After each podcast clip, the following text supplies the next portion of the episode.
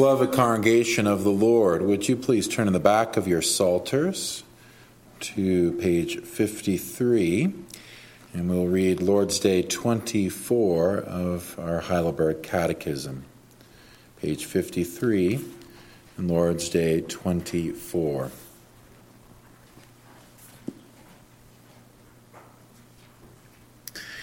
But why cannot our good works be the whole or part of our righteousness before God?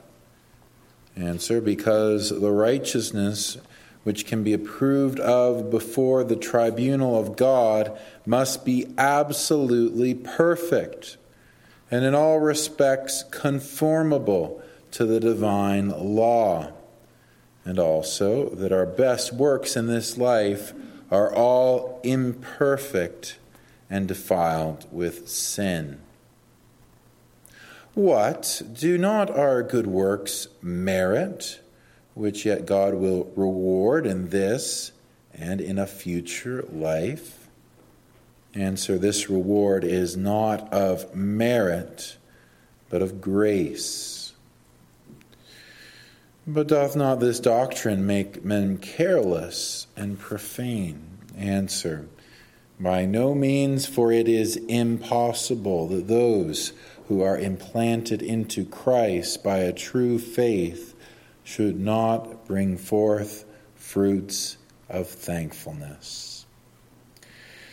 On our series through the doctrines of the Heidelberg Catechism, we have been seeking to understand what is the true comfort to be found from the Scriptures. The Scriptures are not, you see, to be read just to fill our minds with so much knowledge, but that we would benefit from the Scriptures. And the Heidelberg Catechism helps us to understand our only comfort in life and death, how we're brought from the misery and despair of our sins and condemnation unto that eternal and true and sound blessedness of eternal life. And then, in turn, how we express our gratitude for the deliverance of God in our lives. And in the course of this great study of this important theme, we last considered the doctrine of justification. Justification, how a sinner can be made right before a holy God, how a holy and a righteous God can not only refrain himself from casting the likes of you and me into the eternal darkness of hell, but rather fill our lives with blessedness. How can he do that? Well, through the grace of justification, declaring sinners like you and I justified, righteous, not for our own good deeds or works, but only because the righteousness of Christ is given unto us and received by faith alone. This is the heart of the gospel, justification by faith alone. And here in Lord's Day 24, in order that we would rightly understand this important truth, you see how various objections are being made and answered.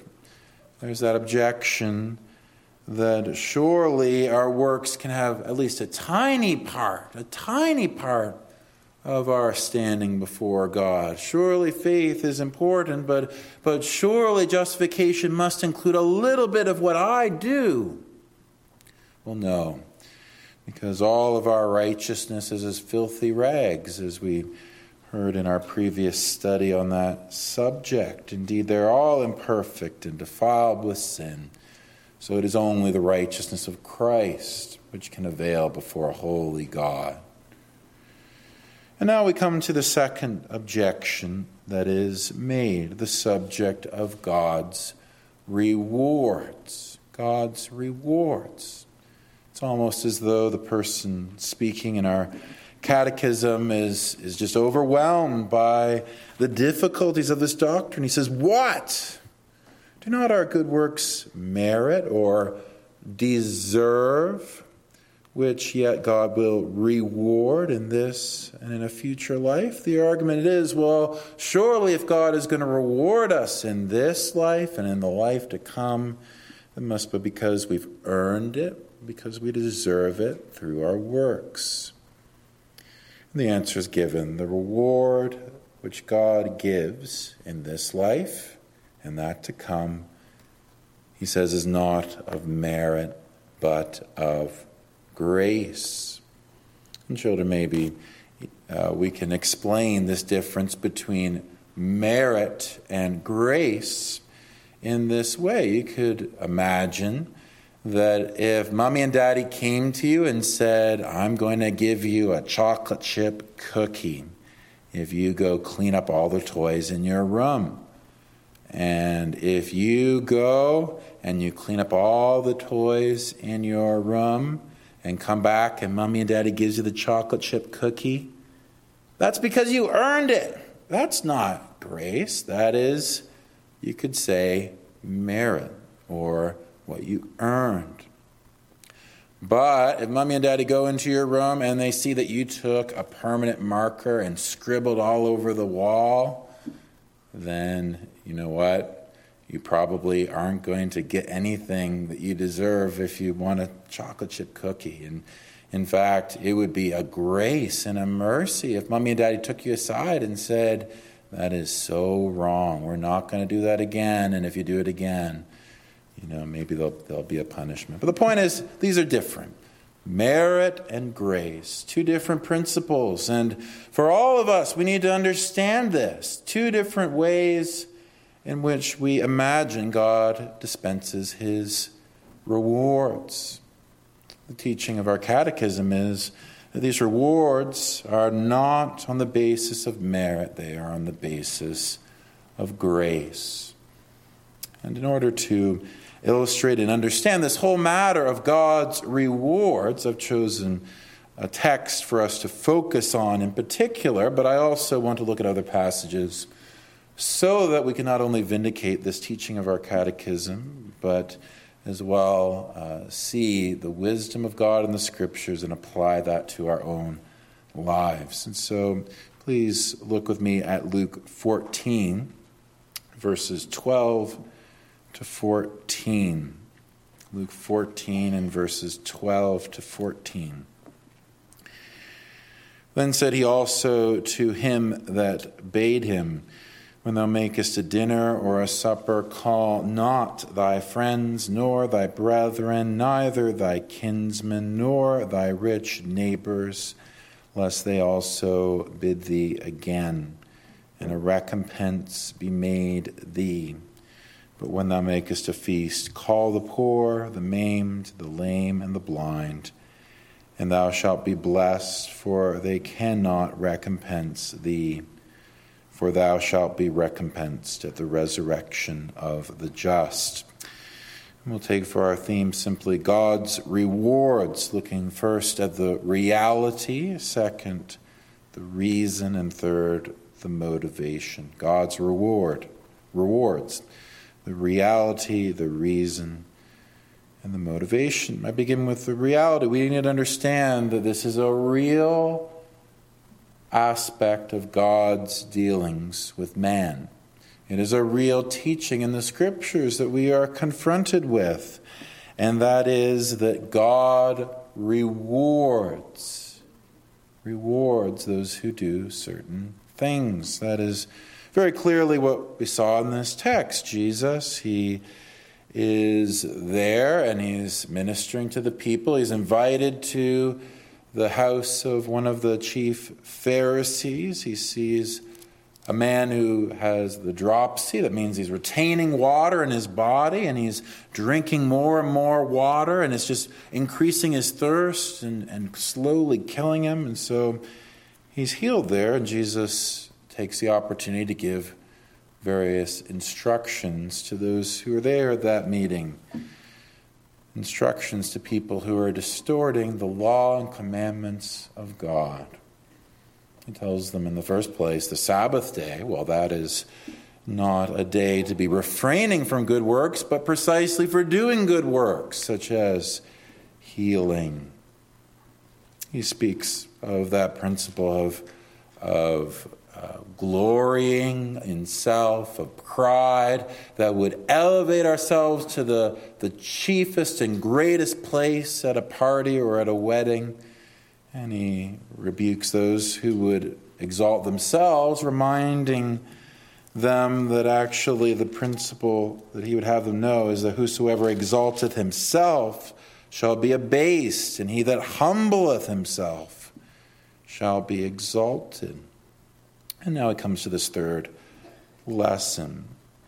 Apparently, the Pharisees, or certainly the, the one who had called this particular party, who was um, organizing it in his own home, he was only inviting his own friends, only his own family, and those who otherwise could pay him back and reward him with other opportunities and advancements basically someone he was only inviting people who would make his own life better. And jesus explained to him that's not the way he should do it at all. No rather he should invite those who can never pay him back.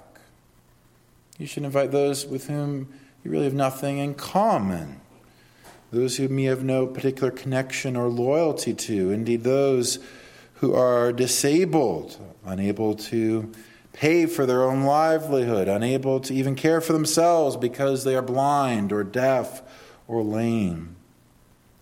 And he says, In that way thou shalt be blessed, in verse 14, for they cannot recompense or pay back thee. For thou shalt be recompensed at the resurrection of the just. So, Jesus, as he often does in his teaching, he brings our horizon away from the here and the now, the things of time and touch, and he brings our horizon unto eternity, that great and wonderful day of the Lord's return, when he will judge the living and the dead.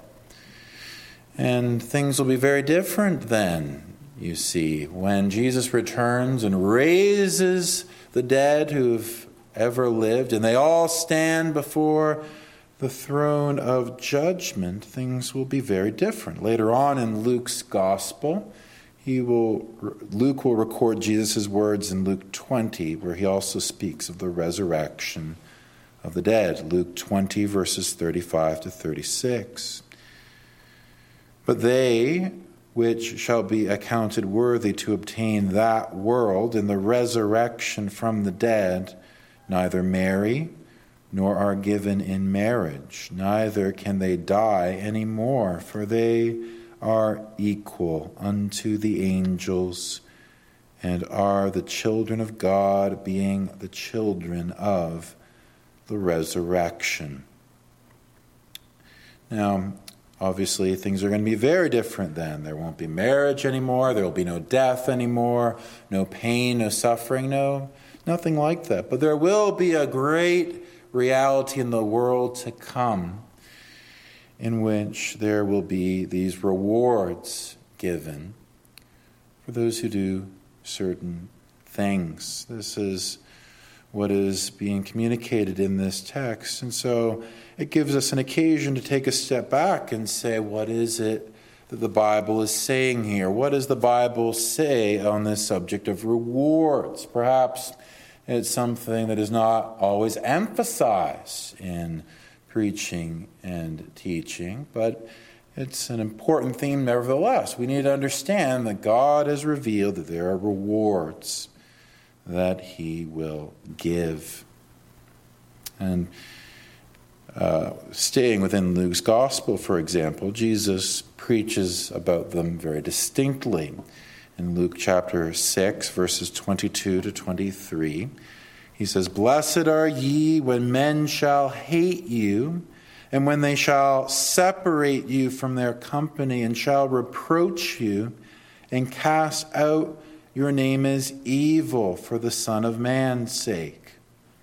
Well, you might say, Jesus, I don't know how I can rejoice when all that going on, people separating from me, people hating me for your name's sake. And this is what he says in verse 23 Rejoice ye in that day and leap for joy, for behold, your reward is great in heaven.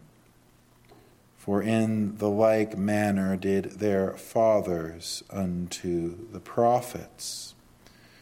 This is why you should rejoice when you are standing for Christ and paying a cost for standing for Christ in the form of fractured relationships, in the form of separation from others whom you love. Well, rejoice because your reward is great in heaven. There is a reward waiting for you, Jesus says. And these rewards, they are given in a way that is counterintuitive to the ways of the world, to the ways of unbelievers who do not fear God. You could say that they also are seeking rewards, rewards for their activities from other people, and yet, the one who seeks reward from God, Jesus says, well, they have to live in a different way than the unbelievers and the ungodly. In that same chapter, Luke 6, verses 34 to 35, he gets into it where he says, And if ye lend to them of whom ye hope to receive, what thank have ye? For sinners also lend to sinners to receive as much again.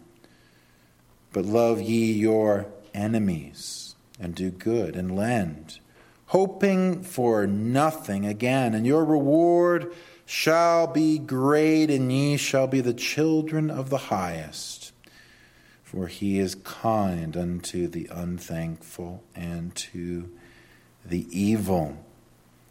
The principle there is that to receive reward from God you're going to behave differently than those who are unbelievers. You are going to love your enemies. You're going to pay without any care about what you will receive in turn from the one you give to. You will indeed repay repay those who do evil to you with good. That is what is spoken of here, and that is the action of the one who has hope of reward from God. Paul also speaks about this in 1 Corinthians 9, verses 24 to 25. Know ye not that they which run in a race shall run all, but one receiveth the prize? So run that ye may obtain, and every man that striveth for the mastery is temperate in all things. Now they do it to obtain a corruptible crown, but we an incorruptible.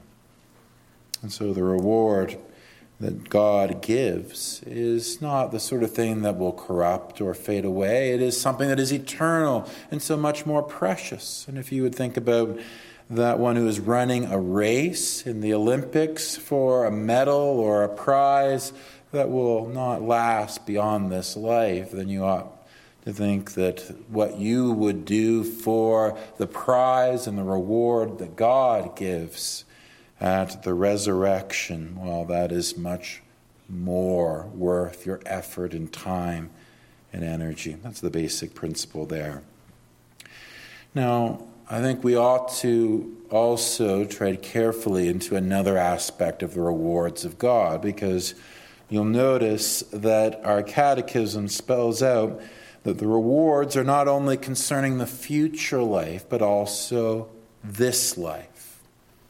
That indeed God also rewards those in this life. And we ought to look at just a few verses that also speak about that. Look, for example, at the book of Proverbs, chapter 21 and verse 5.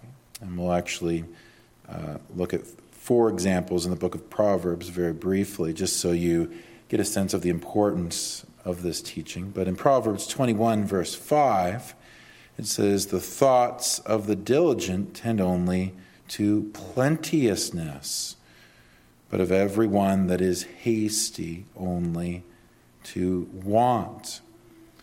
So it's laying out a principle there of both reward and punishment. If you are diligent, if you work hard, then your thoughts that tend towards working hard and diligently will all tend to be um, rewarded in this life with plenty, whereas the one who is hasty, they will want, they will lack.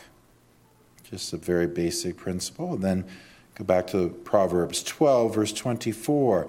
The hand of the diligent shall bear rule, but the, thought, the sorry, flossful shall be under tribute. So the idea is you have the diligent and you have the lazy. The one who is diligent, well, that person is going to have responsibility and authority and power. The one who is lazy, well, he will be subject to another over him. Going back to Proverbs chapter 3, verses 9 to 10 Honor the Lord with thy substance and with the first fruits of all thine increase. So shall thy barns be filled with plenty, and thy presses shall burst out with new wine. And Proverbs 19, verse 17 He that hath pity upon the poor, lendeth unto the Lord, and that which he hath given will he pay him again. So, both of those dealing with principles of generosity. One, giving generously to the Lord and to the cause of the Lord. The other, lending to the poor. And in both cases, the Lord gives this word that indeed the one who is generous will not lack, they will instead receive abundant blessing. Now, we ought to speak a few words about these things in a temporal life because we need to understand there is something called the prosperity gospel. The prosperity gospel.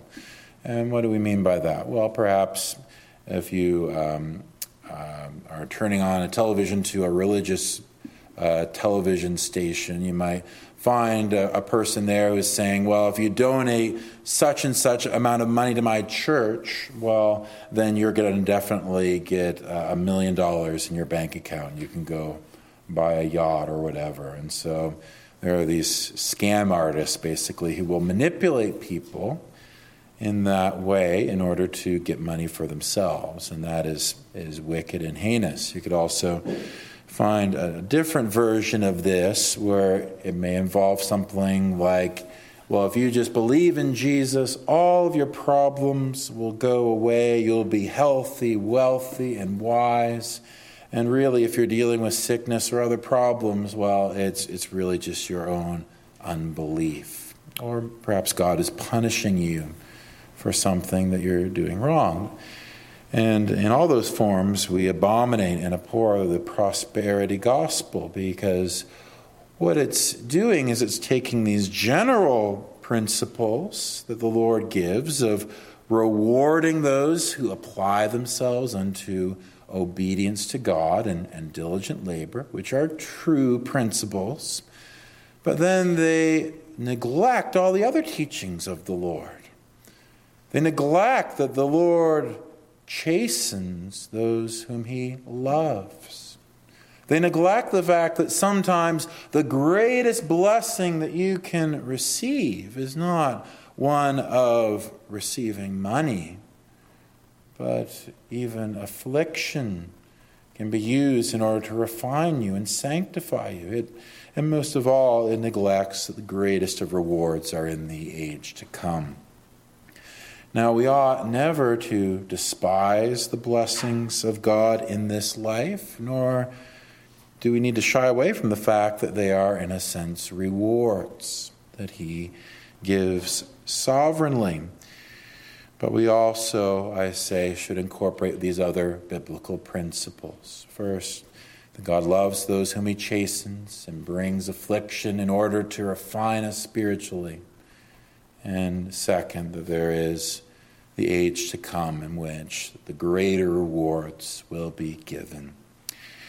So, thus far, I've wanted to simply say that these rewards are real, they are true, and they're, they're biblical principles, and much more could be said about them. But I want to now go to my second consideration, which is the reason for them. You see, our catechism is very clear that the rewards that God gives, well, they are on the basis of grace and not of merit. God gives them freely, generously, and without thought that we deserve it. And it is not something we can ever earn through our works. And that is true for those rewards given in this life. It's also true for the rewards given in the life to come. And if you would pay attention to the text in which we're, we're focusing on in Luke 14, you have this example of um, these people uh, being instructed to call the lame and the blind and the maimed and the poor and to bring them into their feast without thought of return. And then the, the logic goes, well, you will be rewarded at the resurrection uh, of the just. And so the question might be is, well, is that really the way to heaven? Am I going to tell you today that no matter what your spiritual state is, no matter what you believe about Jesus Christ, no matter if you are born again, if you will just follow this basic principle and invite people and uh, have no um, have no thought of being returned to you again when you extend that hospitality. Well, that means you'll definitely go to heaven and you'll definitely be rewarded. Well, that, of course, would be a lie from the pit of hell. And what we see, but so many churches that fall into theological liberalism would say, Perhaps not that in so many words, but it basically boils down to that. Just be a good person, be generous, be kind, and then you'll get rewarded. Well, Jesus is seeking to not give any kind of wrong notion in that respect. Indeed, uh, later on in this book, and we always read every verse of the Bible in context, both the immediate context and then the context of the book in which it comes.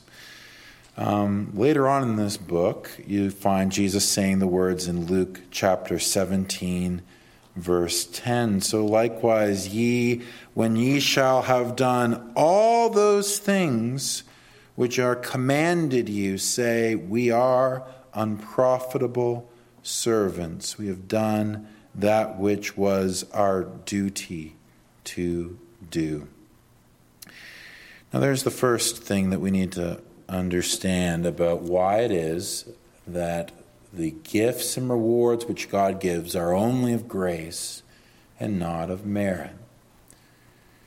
These people whom Jesus is speaking about, they should regard themselves as the servants of God. They serve God because it is their duty. And because it is their duty to serve God, they must give everything that they have to Him. Everything that they have, they owe to Him. All of their obedience belongs unto God. And after they have done everything, every little bit of obedience, what is it that they say? Do they say, Now give me a reward? No, they say, We are unprofitable servants. We have only done what was our duty to do. Unprofitable. You know, that's a principle you could also take even without any thought of sin.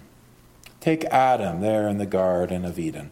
Before he'd ever sinned, he owed that obedience to God. Complete obedience, absolute obedience. And in one sense, God owed him nothing. Owed him nothing because his creatures must obey him. They owe everything to him. And moreover, everything that a creature can do to do for God, it can never enrich him at all. Never enrich God. Never add to the glory of God in his intrinsic glory. Why?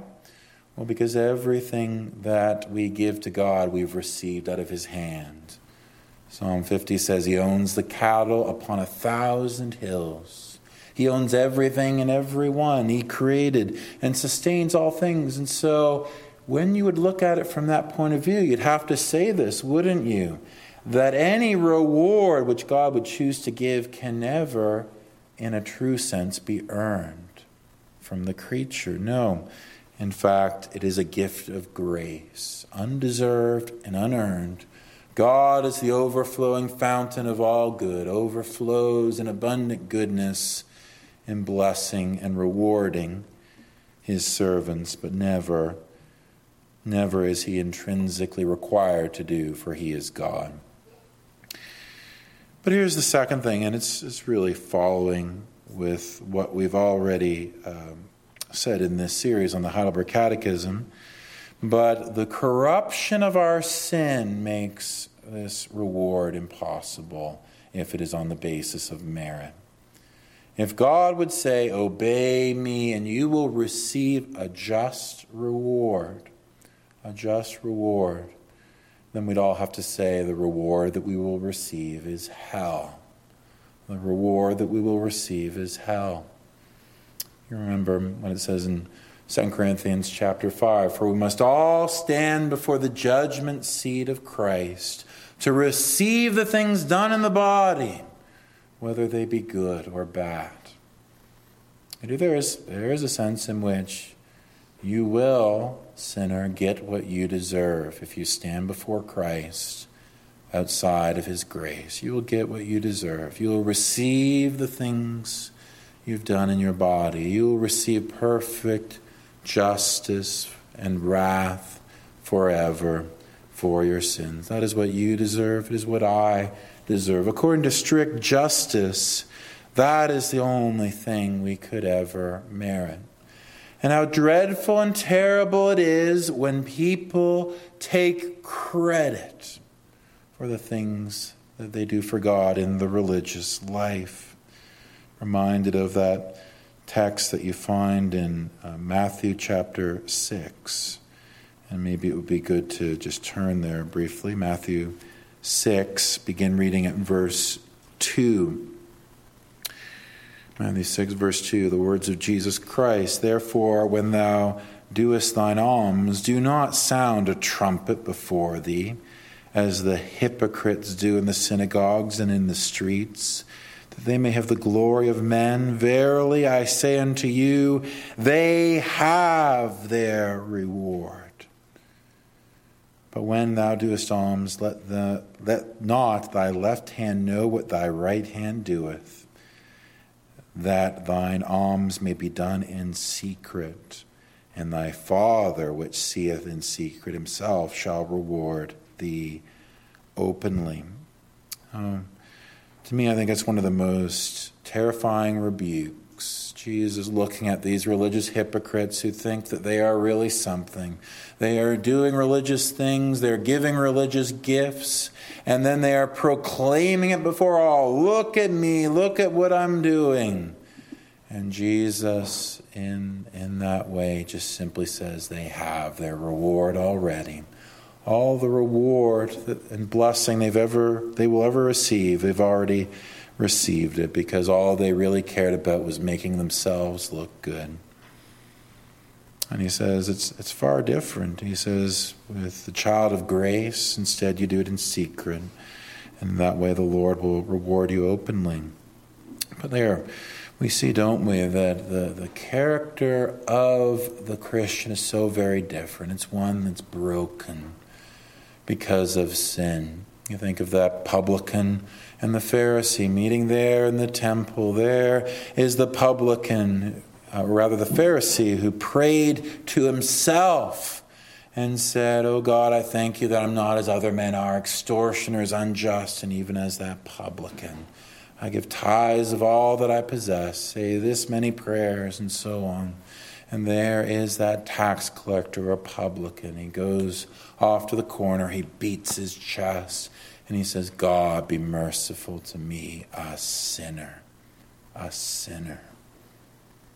Well, it's the consciousness of our own sin and our unworthiness that can prepare us to receive the gifts and rewards of God, both in this life and that to come. Those true rewards which come to God's elect people, they are received by sinners who deserve hell, and so as such, they can never be earned by us.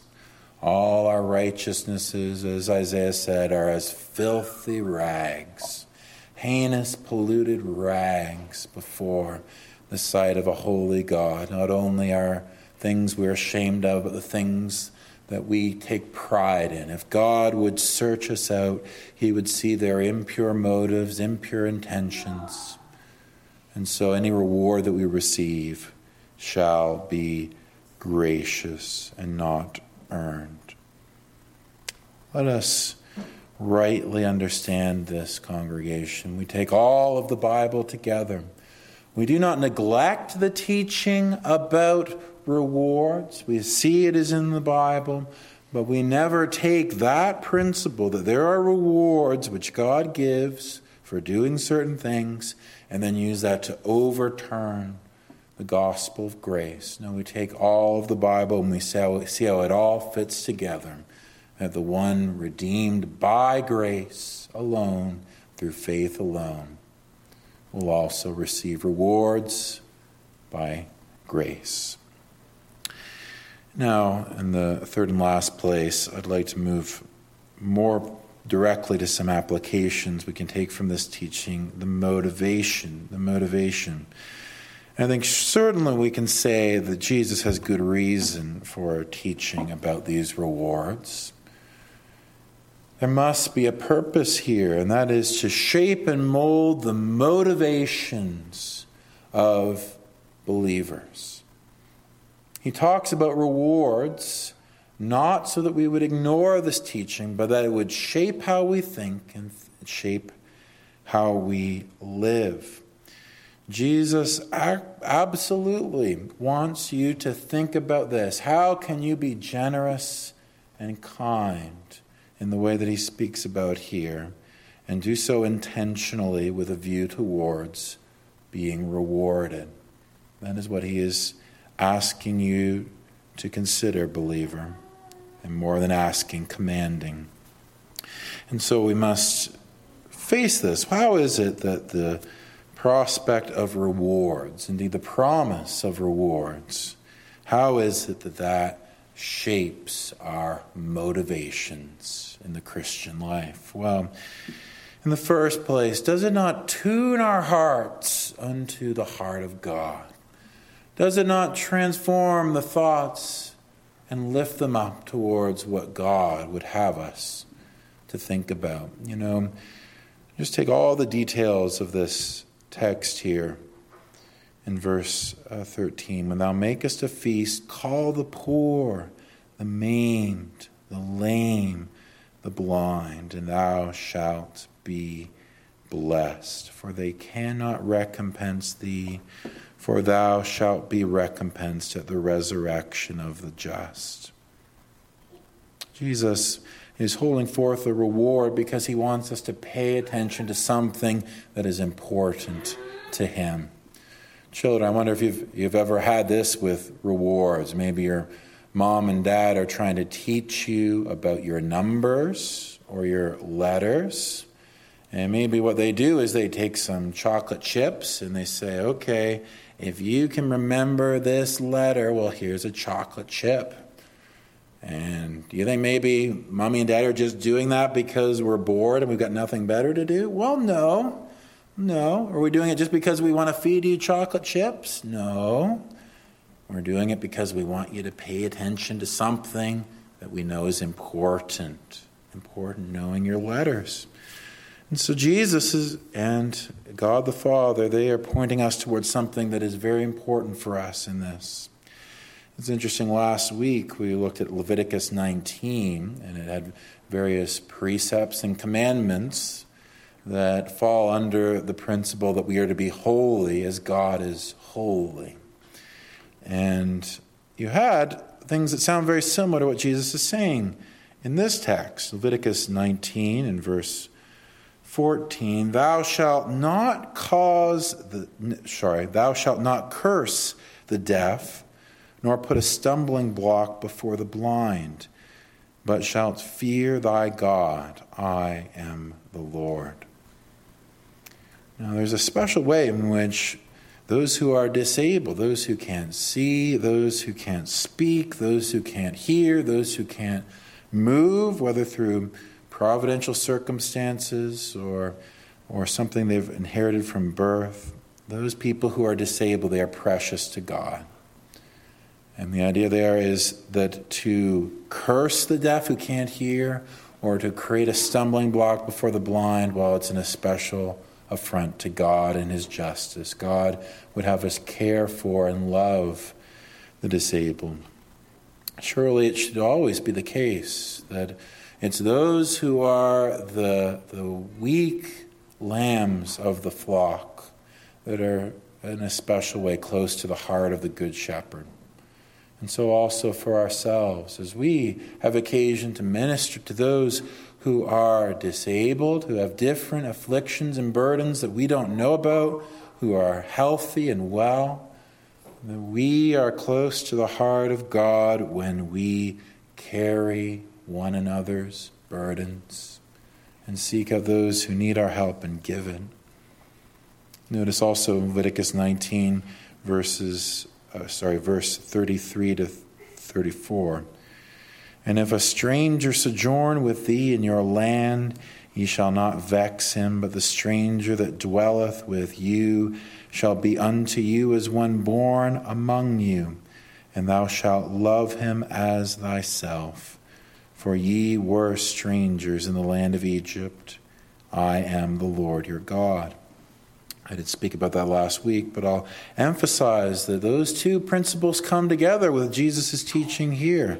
Not only love for those who are disabled and hurting, but also love for those who are strangers to you.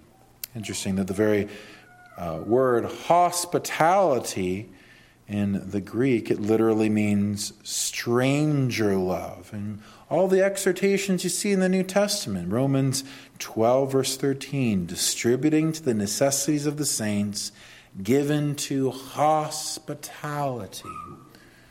It speaks about not just caring for those who are in your family or your special friends, but those who you have nothing in common with, showing the love of Christ to those who are strangers. That is what is close to the heart of God. And can you even see that in the parallel parable that's given? He talks about that great, um, great wedding feast that is a, a picture of the of the world to come, and he talks about inviting people to this great wedding feast. And all these people, they give excuses. Well, I've got this going on. I've got this going on. I can't come to this feast. And so all the invitations are refused. And so, what is it the master says? Verse 21 So that servant came and showed his Lord these things, and the master of the house, being angry, said to the servant, Go out quickly into the streets and lanes of the city, and bring hither the poor, and the maimed, and the halt, and the blind. And the Lord, servant said, Lord, it is done as thou hast commanded, and yet there is room. And the Lord said unto the servant, Go out into the highways and hedges and compel them to come in, that my house may be filled. You see the amazing love of God revealed in the gospel. God the Father would have his house filled, have all the places around his table occupied. And he doesn't care how maimed or how lame or how poor they are, he wants them all there. And he extends that to the unworthy, those who have no connection to him that, that would speak of their favor. And he says, Not only I, I will permit them to come in, but I will compel them to come in. The burning heart of the Lord is such that he demands that sinners come into his presence and receive of his grace, and that grace which will be realized in the world to come. And what a terrible contradiction it is when we speak the words of the gospel, and yet the heart and love of God is absent from us. Ought it to be the case that if we really understand the logic of the gospel, God's undeserved favor and love towards us, while we were yet strangers, He brought us into His family. And through the death of Jesus Christ, has brought us into the fellowship of all of the saints of light. And can we hear and savor and believe such things and then turn our backs upon the needy? Can we turn our backs upon those who are destitute of God's grace? Can we refrain from showing them the love of Christ both in word and in deed. Well, I think the clear implication here is that that is not possible. It is not possible. It must not be. Congregation, we are saved unto good works. And how wonderful it is that Jesus doesn't just say, You better do this or else. No, he comes not with threats, but with promises of reward. He says, Thou shalt be blessed, for they cannot recompense thee, for thou shalt be recompensed at the resurrection of the just. Isn't it sometimes the case you do a really good thing for someone and you're you're kind of waiting for a thank you. You're kind of waiting for them to take you aside and say, Thank you for doing that thing. And if they don't give you even a thank you, well, then, then maybe you get bitter. Maybe say, I'm not going to do that sort of thing for that person again. And then, then we forget. We forget that horizon of eternity, that we are not doing anything that we do for the praise of men or for the reward of man. We are doing that for eternity. And I, I put this to you, congregation. Not only does that tune our hearts unto the the heart of God as His priorities become our priorities, but it fills our lives with joy. What would you think if you had a birthday party for your kids and you, you labored over all of the different presents that you're going to get for your kids and you got just the perfect present and the perfect card and the perfect wrapping and you put it in front of them on their birthday and your child just sort of said, Well, I'm, i guess, but I'm not really interested in your gift. And then they, they just sort of weren't, ignored him. I think you'd say there's something wrong with that. Well, where our God and Father, in His great love in Jesus Christ, would have us to receive gifts of His love, given by grace for the works that we do to the praise of His grace Ought it not to be so that we should take joy in that? You give presents to your children because you want them to have joy. And so also does God love his children. He wants his children to experience joy. And so it's not wrong to desire the gifts of God. It's not wrong to labor for those gifts in the world to come. If you divorce those things from the glory of God and say, I don't care about God, I don't care about Christ, I just want my gifts, I just want my rewards, well, it shows you don't understand God at all. You don't understand the gospel, and you're not a believer. But nor is it right that if you are a believer, you say, I only care about the glory of God, and I, I won't even think about the gifts and rewards that He gives for obeying Him. No, you should use that as a motivation. You ought to stir yourself up to pray, stir yourself up to worship, stir yourself up to evangelize, stir yourself up to give generously and to show hospitality and to show kindness to people who you don't know and who can never pay you back because the reward for you is infinitely greater than you can imagine.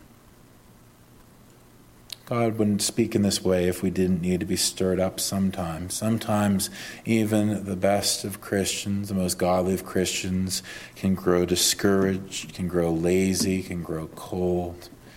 And the Lord, knowing this in His condescending grace, says, Take heed to this teaching of rewards, that your heart of love does not grow cold.